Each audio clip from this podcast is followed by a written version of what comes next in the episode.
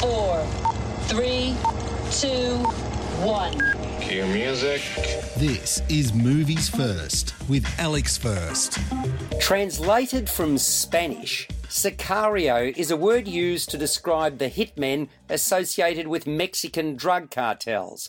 The first film in 2015, which, like this sequel, also starred Josh Brolin and Benicio del Toro, was a gripping action crime drama set on the border between the United States and Mexico.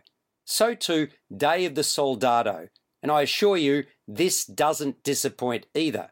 It's tense throughout, and we don't know which direction it'll head, other than to say I fully expected the operation to turn sour at some point. It's again propelled by two anti hero protagonists who venture deep into the merciless world of drug dealing and American foreign policy. Del Toro is a mysterious attorney turned assassin, Alejandro, and Brolin a CIA operative, Matt Graver, whose job in this installment is to create chaos in an attempt to find justice. Screenwriter Taylor Sheridan, who also wrote the original, as well as Wind River and Hell or High Water, paints Graver as a man who believes that the ends justify the means. In the war on drugs, there are no rules. And when the US government starts to suspect that cartels have been trafficking terrorists across the border, Graver calls on Alejandro to escalate the war in nefarious ways. Alejandro's family was murdered by a cartel kingpin. He's tasked with kidnapping a drug overlord's daughter, Isabella, played by Isabella Moner, to exacerbate an already volatile situation, a mission which ends up having very personal stakes for him. You're listening to Movies First.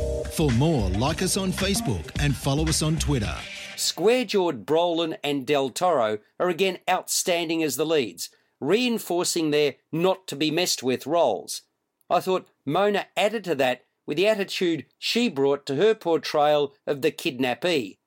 Elijah Rodriguez may not be asked to say much, but his dour, downbeat performance is perfectly suited to the young American groomed to help his cousin smuggle illegals across the border.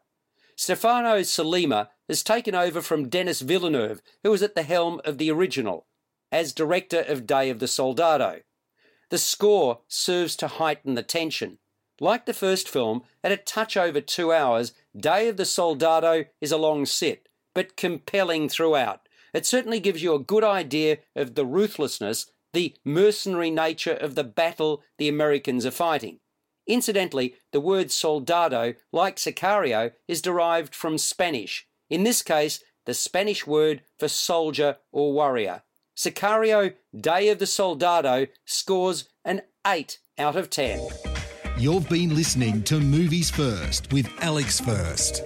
Subscribe to the full podcast at Audioboom, Stitcher, and iTunes, or your favourite podcast distributor. This has been another quality podcast production from Bytes.com.